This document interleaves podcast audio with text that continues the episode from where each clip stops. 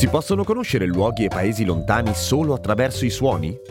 Certo, soprattutto in un podcast. Io sono Giampiero Kesten e questo è Il Mondo Suona Così, una produzione voice in collaborazione con Eden Viaggi. Insieme conosceremo posti lontani attraverso le voci e i racconti di chi questi luoghi li conosce bene. Le musiche, i costumi, le persone, le culture e le tradizioni. Tutte le note che insieme raccontano che il mondo suona così.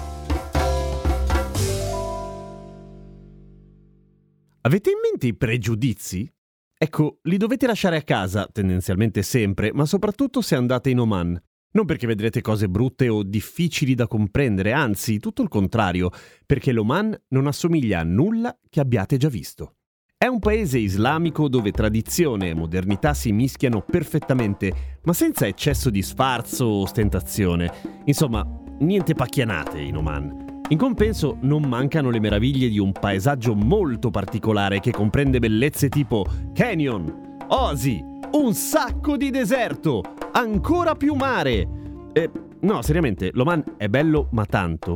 In più, il fatto che tradizioni e culture antiche siano ancora presenti è ciò che vi permetterà di fare un tuffo nel passato autentico, visitando allo stesso tempo un paese moderno, tanto che molti lo chiamano la Svizzera del Medio Oriente. No, non è vero, me lo sono appena inventato, ma probabilmente è vero, qualcuno lo chiamerà così, nel senso che la cultura della comunità e del rispetto dei beni comuni è davvero sentita.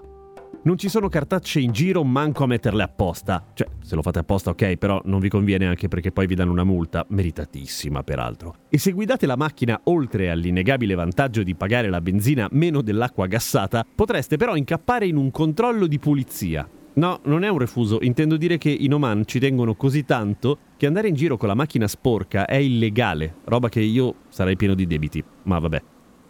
In Oman si mangia tanta carne, anche di cammello che è molto buona, dicono. Ma anche un sacco di verdura, eh? Cioè, niente paura. Ovviamente con un sacco di spezie di quella parte del mondo. Quindi cardamomo, cumino, coriandolo, chiodi di garofano e peperoncino. Ma a proposito di profumi, avete in mente l'incenso? Quello vero, dico, quello tradizionale, the original incenso. Ecco, viene da qui. Ci sono interi campi di boswellia, che è la pianta la cui resina dà luogo ai cristalli di incenso. È così diffuso che viene sparso persino per le strade, che oltre che pulite, sono quindi anche profumate. Voglio dire, conosciamo tutti qualcuno che ha la stanza letteralmente meno pulita delle strade dell'Oman. L'iniziativa di tenere le strade pulite è solo una delle grandi svolte date anni fa dal sultano Qaboos, un personaggio del quale è impossibile non sentir parlare da quelle parti ed è probabilmente il maggiore responsabile del fatto che l'Oman sia così legato alle tradizioni e allo stesso tempo così europeo, se vogliamo, nel modo di gestire un sacco di aspetti della società.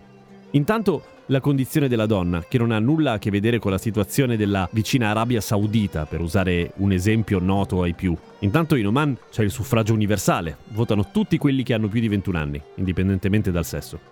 Ovviamente, oltre che votare, le donne possono lavorare, guidare, essere imprenditrici, insomma, come dovrebbe essere. Ah, il velo esiste naturalmente, essendo un paese musulmano, ma è totalmente facoltativo. Chi lo desidera lo indossa, altrimenti a posto uguale. L'Oman, oltre che pulito, perché ve l'ho già detto che è pulito, vero? È anche molto sicuro. Il tasso di crimini è bassissimo. Ehi, ma girano tutti col coltello, direte voi. Sì, è vero, girano quasi tutti con un grosso coltello alla cintura, ma niente paura, è tutta scena, nel senso, quel coltello si chiama Kanjar e non è affilato. È il simbolo del paese e fa un po' parte del vestiario maschile, tanto come la cravatta da noi, per dire. Avete in mente la bandiera omanita? No? Beh, se le date un'occhiata vedrete che il Kanjar c'è anche lì. Ci tengono un sacco, insomma. Ora, difficilmente ci andrete a scuola in Oman, ma sappiate che se il livello culturale del paese è molto alto, è perché di scuole ce ne sono un sacco. Sempre durante la rivoluzione del sultano Qaboos bin Said, l'istruzione ricevette una bella botta di crescita. Educazione gratis per tutti e ovunque, anche nei piccoli centri abitati. Infatti, moltissimi omaniti parlano inglese, quindi comunicheranno con voi con facilità anche e soprattutto perché sono super aperti nei confronti dei turisti e sono di loro già molto gentili, quindi non siate scortesi e accettate i frequenti inviti a bere con loro il caffè tipico del posto. Anche qui, niente pregiudizi, ok? È un caffè diverso, di certo non è l'espresso del bar, ma ciò non toglie che non sia buono anche lui. Ci mettono il cardamomo, niente male, no? Ricordatevi anche di prendere la tazzina sempre con la mano destra. Quindi mi spiace per gli amici mancini, ma si tratta di educazione da queste parti, niente di personale.